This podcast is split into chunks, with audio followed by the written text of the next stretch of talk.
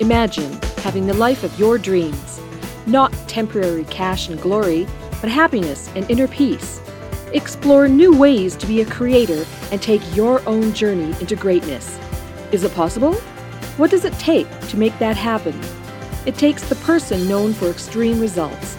He's called the cage breaker and the ultimate catalyst. Coming back from the brink of death and now crushing it for himself and his clients, this is Your Ultimate Life podcast with Kellen Flukiger. Hello, and welcome to this episode of Your Ultimate Life, the podcast dedicated specifically to helping you create a life of purpose, prosperity, and joy by serving with your divine gifts. Today's episode 748. And I'm excited to have with me a special guest today, Clint Hatton. Clint, welcome to the show. Thank you, Kellen. It's my pleasure to be with you today. So, uh, I always start more or less with one question, and then we'll just go from there. I define living an ultimate life as having a life of purpose, prosperity, and joy that you create by serving with your gifts. How would Clint define his ultimate life? Yeah, well, first of all, let me say that's a great, great definition. That's a, a hard one to beat. Um, I think what I'll what I'll do is I'll just kind of expound on that because those are three powerful words that would fit my life too. But you know, I think it changes over time. You know, as we get a little bit older and we get a little bit wiser, and our priorities tend to shift a little bit. Um, I think it changes a little bit, and so for me, what that means is I really value the time that I spend with my family and with my intimate friends, uh, more so than I did when I was a little bit younger. I just turned 57 here a couple weeks ago, and and and because a part of our story too, that's that's caused me to to really take a hard look at priorities. But um, but beyond that, beyond the scope of just what brings me the most joy, which is those two things, it would be having an impact on this planet. You know, I, I have a talk that's called "What Will They Say When You're Gone," and you know we're, we're all familiar with eulogies right? We're familiar with when someone passes away hopefully someone gets up and says really beautiful nice things right? Um, but we don't do it until they're gone. And you know i got to thinking about that and you know i i, I want to live a life every day that, that speaks to what people are going to say about me when i'm gone. And, and i believe to to your uh, the purpose of your show and living ultimate life, I believe what that means is that when I'm gone, people aren't just going to list off, oh, he had X amount of money and he had a couple of houses or, you know, he did this or that. It was how I treated people, how I made them feel, and how did I add value to their life that caused them to live a life using, and I'm going to steal your words because they're wonderful purpose, prosperity, and joy. I I love that, and I know, and but our audience doesn't know uh, the story that's affected your life greatly and brought you some purpose and sharply focused your love and treasuring of time with family. And so, uh, I want to give you an opportunity to to share with us what is the story however you want to describe it that that drives your love of a family of intimate relationships and stuff like that. So tell us a little bit about that, please. Yeah, thank you, Kellen. Well, I'll start with just simply this. You know, I'm, I am a personal development coach, and I've been helping people and mentoring people for almost 20 years. So, the desire to help people, the desire to you know help them make their lives better is is not new, but I did have uh, a really really difficult, tragic situation happen in my life that has put my compassion on steroids. And what that is, is about three years ago, uh, my oldest son, his name was Gabriel, had become a pilot. He he was a very unique young man. I mean, I mean, he's he's my son, so of course all parents feel that way.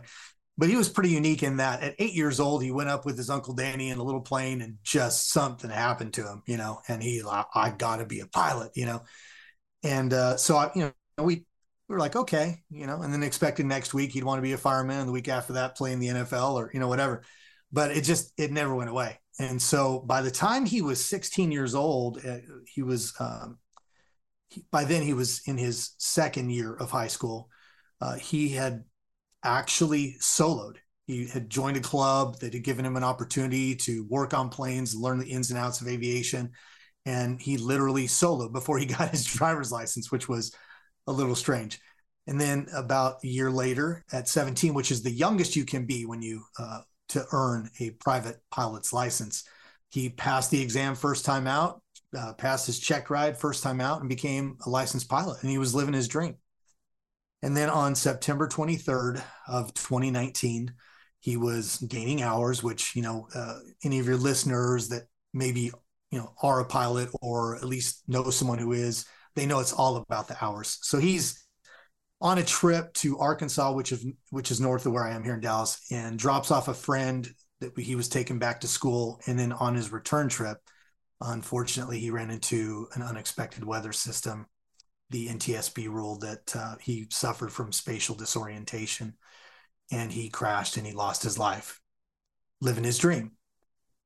So, you know, as you can imagine, Calvin, it's it was a a massive, massive blow to us um, so there's some decisions that we made really early on that lead into answering your question. And you know, I think the the first one was is when we sat on the couch the morning after his crash. Uh, I was yet, or I had yet to tell my two other sons the news yet, and so they had just gotten up. They had no idea what we had gone through the entire night because it was it was a pretty long and and painful, you know, nightmarish night waiting to find out what had really happened. And uh, so I sat with them. They were nine and 14 at the time. And I just looked at them. And, and a lot of this comes from, you know, experience of having worked with other families over the years who have suffered tragedy. I said, listen, boys, you know, we have two choices.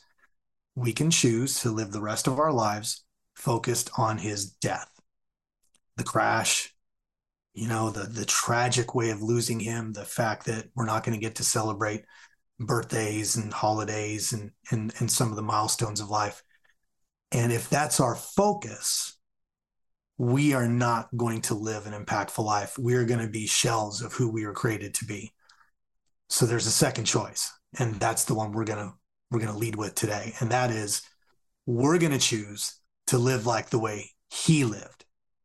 And so, big, bold, brave. We'll probably get into that. That phrase hadn't existed yet but Gabriel attacked life. You know, he he had become a pilot. He taught himself a guitar. He was an amazing photographer. We're we're really blessed to have literally thousands of photos that he took over the course of years. It was amazing. So he wasn't just a pilot, but he was passionate. He graduated a year early. I mean, just he was this this kid who, if you want to call him an overachiever, you could, but really it was just about life was an adventure, you know, and, and it was always like, what's next? Um, and so I said, that's that's how we're going to live. And so, Colin, the, the reason why that made an impact and change me and, and my pursuit of life is in reflecting on that and how he lived his life. I recognize that even in my own life, there were pockets of fear. Um, there were things that I had said, such as launching a personal development company that I had said I wanted to do for probably 10 years or more. And I never had the courage to do it, you know? And, and so as as awful as the mechanism was to kick me in the butt, which was losing my son, uh, I realized that you know I've helped people, I've I've fulfilled some of my purpose, but there's a lot more, and I do want to live the ultimate life of doing the things that I know I was created to do. That in some cases I just didn't have the courage to step out and do. That's um, it is it is a tragedy on one hand but if you know that you were created by divine, the divine, and if you know that you and Gabriel have gifts, and you know that one of his gifts was to attack life and create it as he wanted to, yeah. then you also know that you'll see him again and that those relationships aren't permanently over, right? Yeah no, that's that's hundred percent true, Colin, and, and that's you know certainly our faith and and not just believing, but just knowing that to be true uh, is is huge, and it's definitely been a helpful uh, part of our life. But I think also, you know, when a death occurs, and there's so many of your listeners, I'm sure, who have, who have suffered a loss of some kind, um, it it can either drive you into an early grave, and what I mean by that is, is you, you just quit living, or right. it will, mm-hmm. or it'll, or it'll make you really intentionally live out your life, recognizing that time is so precious, the veil is so thin between this side and eternity. And why? Why would i spend the rest of my life being lesser than who i was created to be? You know that's interesting because when we see our loved ones again uh, i just thought of I, as you said that i can hear someone asking one of their loved ones that why did you live your life you know so much less than you could have? And i i certainly as i think about it i don't want to hear that question you know to me. I see on the wall behind you a guitar. Can you tell me about that? Yeah. Uh, i always get asked that because you know people want to know oh you play? And i wish i could say the answer is yes i don't. Uh, actually what happened several years ago I, I spent many many many years in a pastoral role. And so uh, a lot of the speaking engagements i did were of of that nature. And one one sunday morning after i had uh, done a talk I had a gentleman come up to me. He was kind of a, a biker looking guy. He had the full biker outfit and the tattoos and the whole nine yards. And he came up to me and he was in tears. And I'm like, you know, hey, you know, what's going on? And he said, and the funny thing was, is he wasn't moved by the talk I just gave, which is kind of a funny side note. It was actually a talk I had done a couple months before. But he came up to me and he said, man, you know, you said blah, blah, blah, blah, blah. And it really changed my life. And I feel like God is telling me I need to give you a gift and he turns around and he's got this guitar case and it's got like all these roadie stickers, you know, and and very clear that you know he used it a lot. He opens it up and it's this Les Paul that you're seeing in the background, this red guitar, and I was blown away. And so, uh, it, it, honestly it was a little bit difficult to receive at the time. I, I tried to talk him out of it for a couple of minutes, but he was so intent and so sincere that he felt like it was something he had to do so I received it. And so the reason why it's in this room is that was one of the things that Gabriel did to attack life. He decided one day, I want to play guitar. And the funny thing was, he didn't tell us, Kellen. We didn't even know that he was trying to learn guitar. And then one night we're in the living room, which is not, I don't, I don't have a small house, but not a huge house. And we're in the living room sitting down, my bride and I, and all of a sudden I, I hear this guitar riff. And I looked at her and I was like, Did you hear that? And she's like, yeah, that sounded live, you know? So we come into his room and sure enough, he's playing this rock riff, you know, I want, and I can't remember the song. I want to say it was Stairway to Heaven, but it was very good. And we're like, when did you learn to play guitar? And he's like, oh, I've been watching YouTube videos. So I've, I've kept it on display. It's, it's a reminder of, of just the beauty of attacking life. And of course it reminds me of him as well. It is, you know, and the whole purpose of this is to help each person who listens, whether it's through your story or whoever, to to make a choice, the same kind of choice you outlined for your sons, and the choice that we all have to live defensively or to live into the gifts that we are given, because there's no doubt there's no doubt that we have them there's also no doubt that we receive those nudges, those spiritual intuitions from time to time to do something, whether it's to talk to someone or to learn something new or to go somewhere or to quit a job or to apply for this job or to do whatever it is. We hear them, we feel them, and we ignore them a lot. And the invitation that you're offering is for people to to say yes to those invitations. Absolutely. You know, I, I believe that there's at least three. I'm going to say at least because I'm obviously there's probably more, but there's three things that we all share. I believe uh, my tagline for what I do is courageous humans, inspiring lives. I believe that we were all created with a courage within us, like in us. I truly believe that. I also think that we are all created to be compassionate. That's why when we see tragedies happen and floods and different things, you see humanity, uh, the best of humanity come out and, and people just risk their lives sometimes to help someone. And then I th- I also believe that we have a creative nature in us. You know, I, I don't know if you ever heard this one, Colin. If I'm going to tell you this uh, for your audience because I think it could really benefit somebody out there. Because I think when we talk about that creative nature in us, a lot of people have a hard time defining that, and they think because they're not an artist or they don't, you know, play music or something along those lines that they're not creative. And NASA, many years ago, did a study. They brought in Dr. George Land and Beth Jarman. And what they did was they developed a highly specialized test so that they could effectively measure the creative potential of their rocket scientists. So NASA had a very specific purpose behind it. And so ultimately they developed this this uh, this test.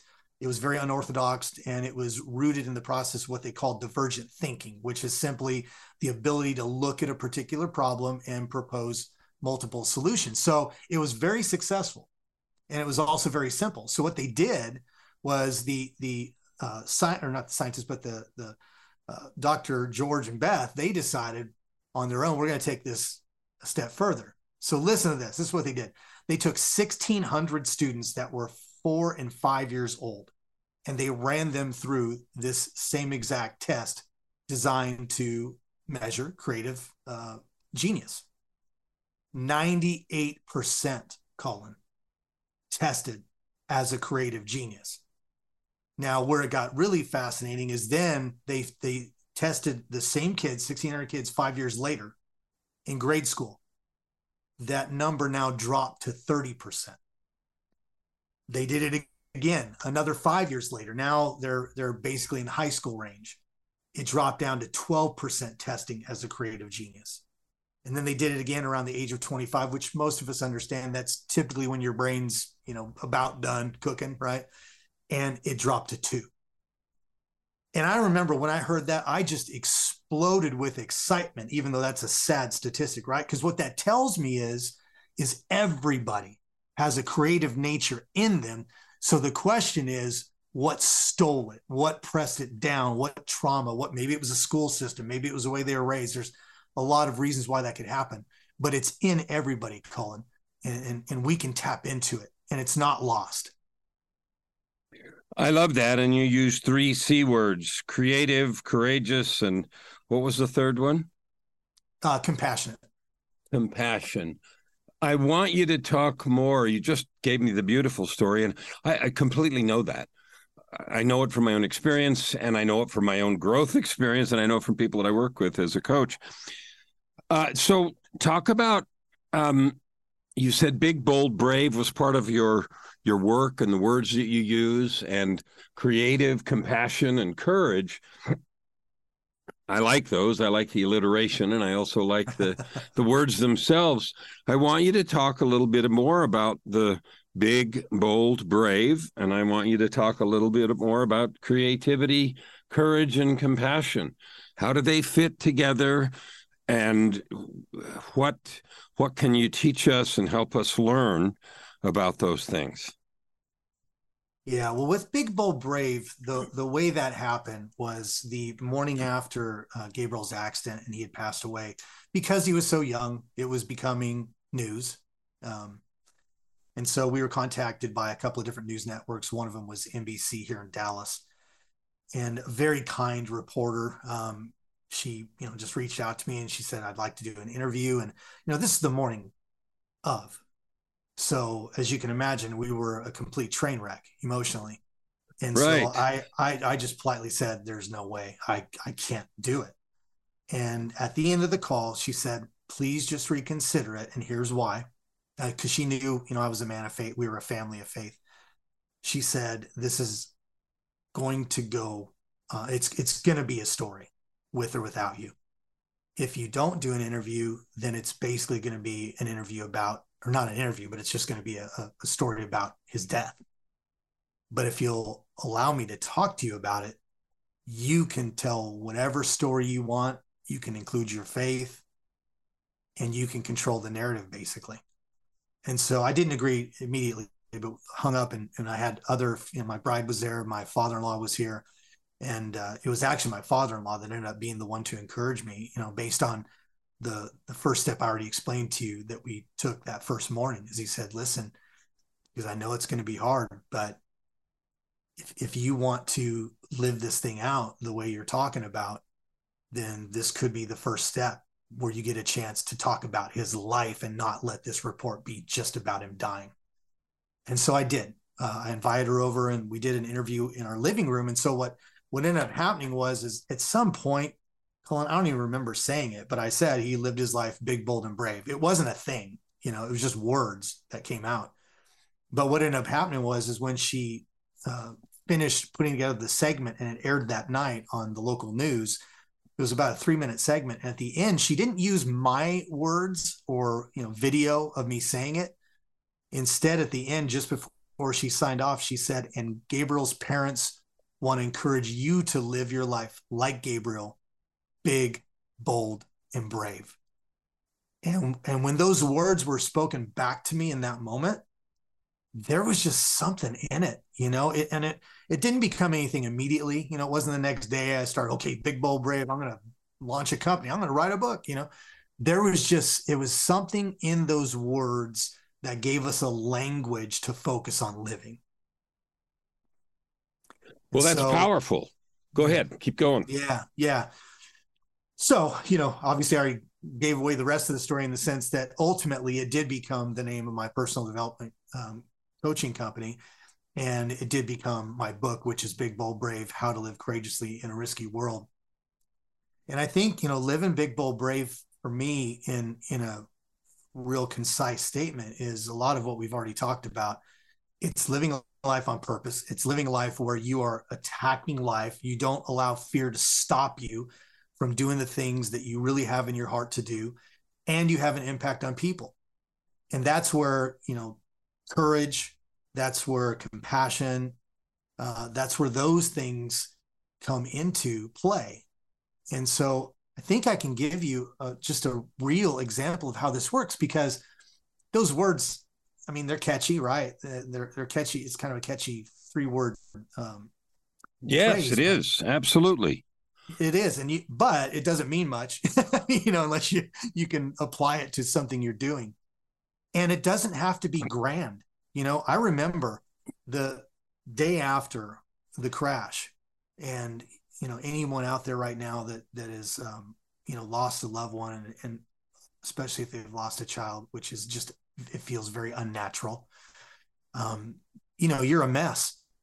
But what ended up happening was we discovered there was two groups of people that day. One was the young lady that was on the flight with him. It was one of his best friends that he took back to the University of Arkansas and thank God dropped her off safely. You know, the only thing that would have made that tragedy any worse is if he would have had someone with him.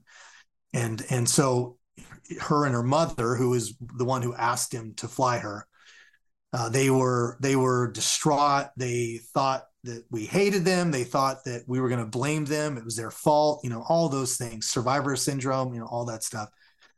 And, you know, we immediately, my wife had their uh, phone numbers and she texted them and had them come over to the house immediately. So they were in our home. The, I mean, this is the day after the crash uh, in our home. And so why did we do that? Because it was important to have compassion for them too. It was important to to love on them too. And I and I ended up saying something later on that I think applies is it didn't matter, Colin, that we hurt the most out of anybody in this tragedy. It just mattered that other people hurt too. And so we we talked with her, we we encouraged her, uh, we prayed with her, we I mean we hugged, we shed a ton of tears and all those things, but we just spoke life into her. And I think the reason why that's so important and, and why one of the three C's for me is compassion is there's something about the way we are geared as humans, the way God created us, that there's this desire in us to express compassion and have compassion on people. And even in our darkest moment, because that was as dark as it's ever going to get, it it somehow brought a measure of healing to us too.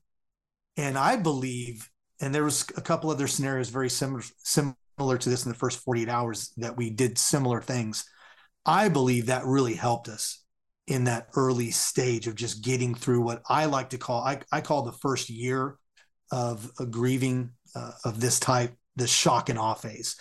You know, you don't even know how it's going to hit. You don't know when it's going to hit. You don't know what the triggers are going to be.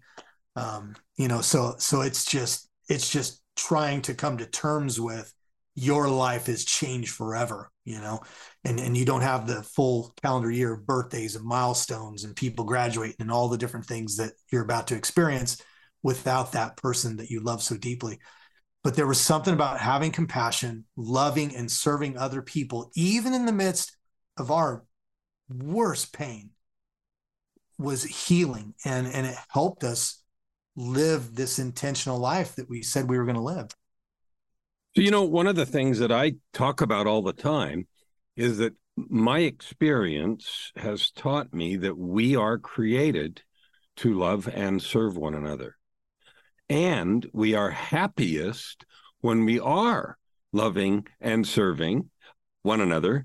And yeah. even one more degree, we are happiest when we love and serve one another with the gifts that we were given. We are given those gifts to serve and love. We weren't just given them as a test to see what happened. And I agree with what you said earlier about the system or upbringing or whatever beating them out of us. And I think one of our opportunities as coaches is to help. I, I think of coaching as being in the people encouragement business. Absolutely. And I have a client who has a phrase people need encouragement more than they need advice. And I love that. Is to help as best we can people trust, to connect, to find those gifts, to trust them, to use them specifically with the intention of loving and serving those. And what I know, and you know this too, is when you do that, creating money and a living is actually not very complicated. Hmm. It's not hard to do if you're truly using your gifts to love and serve those around you. So I, I want you to tell me big, bold, and brave. When you when you work with someone who comes to you and says whatever they say, the excuses, the reasons, the stories, what kinds of things do you start with to help someone change the narrative that has them living small, frightened, and not brave? You know, the opposite end of those continuums. How do you start helping someone to to believe a new thing about themselves? Yeah, that that is a great question, and I think that's the difference um, between a true coach, right, and and someone who just maybe has some uh, motivational phrases that they've memorized. I think it always involves asking a lot of what I like to call, you know, courageous questions. Um, I think what I always like to start out with is I ask them a lot of questions about where they see their life. I've got a couple of exercises that I sometimes have them do as well that gives you kind of a, a general picture of how they see their life. What's what's the scale of one to ten in in their marriage and their career and their health, uh, and and how do they score it and what's their life satisfaction. So I include some some mechanisms to get some information too. But mostly I just like to ask questions because what I have found is very quickly through the words that they use, you will really begin to uncover some of those deeper things that are really holding them back. And they typically don't even realize it. But there's key words, and, and you'll sometimes hear the word fear, or sometimes they'll talk about being intimidated, or they'll talk about fear of rejection. They now they may not even use that exact word, but the way they're describing who they are and how they've lived their life, those things just begin to be uncovered. And so I've always found that that's that's got to be the start. And to be, you know, very candid, I didn't start out that way years ago. I would try to just get right into success principles and things like that. And then I realized that more often than not, most people wouldn't follow through on any of it.